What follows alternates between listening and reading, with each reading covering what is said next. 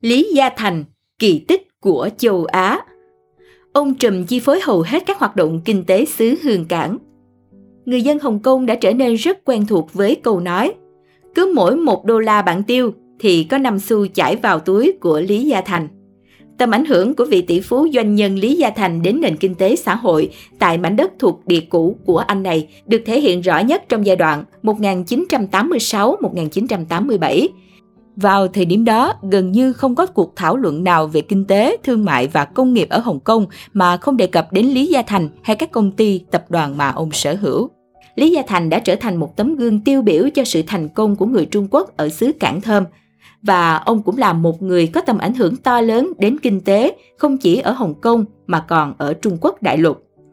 Trong hai thập niên cuối của thế kỷ 20, có thể nói những công ty và sản phẩm của công ty do Lý Gia Thành điều hành đã chi phối hầu hết cuộc sống thường ngày của người dân Hồng Kông. Chuỗi cửa hàng dược phẩm Watsons, một trong hai chuỗi siêu thị lớn nhất Hồng Kông là Park and Shop, hãng sản xuất đồ điện tử lớn nhất Hồng Kông, Fortress, sân bay quốc tế Hồng Kông, tất cả đều thuộc sở hữu của công ty Lý Gia Thành. Không thể phủ nhận một điều rằng các doanh nghiệp do Lý Gia Thành quản lý là một phần rất quan trọng trong cuộc sống của người dân Hồng Kông thời đó, mà có thể quen thuộc đến nỗi người ta đôi khi quên mất rằng mình đang sử dụng sản phẩm, dịch vụ của vị tỷ phú này – khi cả thế giới gần tiến đến ngày 1 tháng 7 năm 1997, ngày Anh trao trả Hồng Kông lại cho Trung Quốc, câu chuyện về Lý Gia Thành được xem như một phong vũ biểu đối với những gì sắp xảy ra tại Hồng Kông, Trung Quốc và cả thế giới. Lý Gia Thành là một ông vua kinh doanh tầm cỡ quốc tế mà đế chế của ông đã đặt nền móng vững chắc cho ngành thương mại của Hồng Kông – một người đàn ông đã xuất hiện và làm thay đổi thái độ và nhận thức của toàn bộ xứ thuộc địa, một người có tầm ảnh hưởng to lớn đến quá trình hội nhập của Hồng Kông vào với thế giới. Một tuổi thơ đầy khó khăn và đi lên từ hai bàn tay trắng. Sinh ra tại Triều Châu, Trung Quốc trong một gia đình có truyền thống thư hương lâu đời, ngay từ sớm, Lý Gia Thành đã được định hướng học tập để tiếp nối truyền thống của gia đình – nhưng thật không may, ông lớn lên trong thời kỳ đất nước đang phải đối mặt với nhiều cuộc chiến tranh, loạn lạc, với sự kích động từ các thế lực bên ngoài. Năm 1940, khi đế quốc Nhật xâm chiếm Trung Quốc, ông và gia đình đã quyết định di cư sang Hồng Kông, lúc bấy giờ là thuộc địa của Anh tại châu Á. Chính quyết định này đã trở thành một trong những bước ngoặt quan trọng cho thành công sau này của Lý Gia Thành ở vùng đất mà ông đã di cư tới. Khó khăn nối tiếp những khó khăn, năm Lý Gia Thành mới 15 tuổi, cha ông không may mắc bệnh nặng và qua đời. Trước khi qua đời, cha của ông đã để lại những lời cuối cùng cho cậu con trai của mình. Cầu người không bằng cầu mình, hãy là một người can đảm, đừng nản lòng khi thất vọng. Sau khi cha mất, với vai trò là người con trai cả trong gia đình, ông đã quyết định dừng việc học của mình lại để kiếm tiền phụ giúp gia đình, mặc cho lời khuyên tiếp tục học tập của người cậu. Lúc này, bạn có tự hỏi rằng, một cậu bé chỉ mới 15 tuổi, học hành không đầy đủ, thì có thể làm được việc gì?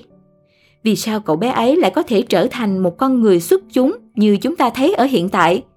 Câu trả lời chỉ có thể nằm ở sự nỗ lực, chăm chỉ và không ngừng cố gắng của người thanh niên trẻ đầy ý chí và khát vọng, Lý Gia Thành. Con đường đến với công việc kinh doanh của Lý Gia Thành cũng rất đổi tình cờ. Ban đầu, ông chỉ là một nhân viên bán dây đeo đồng hồ, sau đó chuyển sang làm người bán hàng ở một công ty nhựa. Nhờ tài năng kinh doanh của mình, Lý Gia Thành đã được thăng chức giám đốc kinh doanh, giám sát bán hàng khi chỉ mới 18 tuổi. Chỉ 2 năm sau đó, ông được bổ nhiệm làm tổng giám đốc, phụ trách công việc kinh doanh chung của toàn bộ công ty. Nhờ tài năng, cố gắng và nỗ lực của mình, chỉ 5 năm sau khi bước chân vào con đường kinh doanh, Lý Gia Thành đã có một vị trí quan trọng trong một doanh nghiệp nhưng mục tiêu của Lý Gia Thành không dừng lại ở đó. Nhận thấy tài năng kinh doanh của mình từ rất sớm, Lý Gia Thành không tự thỏa mãn với những gì mình đang có. Ông đã đặt ra mục tiêu là phải trở thành một doanh nhân giàu có. Và mùa hè năm 1950, xưởng nhựa Trường Giang, công ty đầu tiên do Lý Gia Thành lập nên, đã đi vào hoạt động. Tài năng của Lý Gia Thành cùng với sự giúp đỡ của những người xung quanh ông đã giúp công ty đầu tiên này kinh doanh vô cùng thuận lợi – không bao lâu sau đó, Lý Gia Thành tham gia vào lĩnh vực bất động sản và cổ phiếu của công ty ông không ngừng gia tăng, mang lại cho Lý Gia Thành một khoản thu lớn. Trong những khoảng thời gian sau đó, Lý Gia Thành cùng với công ty của mình đã thực hiện một loạt các vụ mua bán và sáp nhập. nắm quyền kiểm soát những chuỗi khách sạn lớn, ngân hàng, công ty điện lực, tập đoàn dầu khí, đài phát thanh, các dự án đầu tư lớn ở Trung Quốc đại lục và một loạt các công ty khác. CK Hutchison Holding của Lý Gia Thành đã thực sự trở thành một thế lực kinh tế tài chính hùng mạnh không chỉ ở Hồng Kông mà còn ở Trung Quốc và bao phủ khắp thế giới. Triết lý kinh doanh của Lý Gia Thành Để có được những thành công như chúng ta thấy ngày hôm nay, tỷ phú Lý Gia Thành đã phải trải qua không ít những khó khăn, vất vả và thử thách. Lớn lên trong một giai đoạn lịch sử đầy biến động của Trung Quốc, khởi đầu công việc kinh doanh trong thời kỳ kinh tế thế giới bất ổn, khi ngoài kia những cuộc chiến tranh xung đột vẫn đang diễn ra hàng ngày và cuộc đối đầu Mỹ-Xô trong giai đoạn chiến tranh lạnh ngày càng căng thẳng.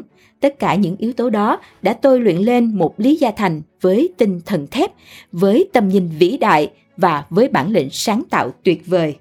Đến bây giờ, một triết lý kinh doanh kinh điển của Lý Gia Thành vẫn được nhiều người nhắc đến đó là Người sẵn sàng cho bạn vay tiền là quý nhân của bạn. Không những cho bạn vay tiền, họ còn không đặt bất cứ điều kiện gì cho bạn. Chắc chắn là quý nhân trong các quý nhân. Ngày nay, những người như vậy không còn nhiều. Nếu gặp được, nhất định bạn phải trân trọng. Chính sự giúp đỡ và ủng hộ từ phía gia đình, người thân và bạn bè trong những ngày đầu khó khăn đã giúp Lý Gia Thành hình thành nên triết lý đó, mà đến nay khi nghe lại, mỗi chúng ta đều phải gật đầu công nhận.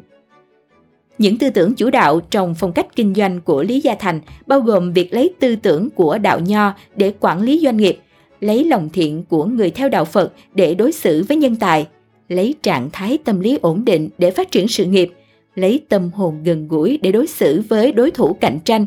Những triết lý đó chỉ có thể tìm thấy ở Lý Gia Thành, một doanh nhân đi lên từ hai bàn tay trắng với sự nỗ lực và vươn lên không ngừng của bản thân. Đối với bạn bè, ông là Lý Gia Thành.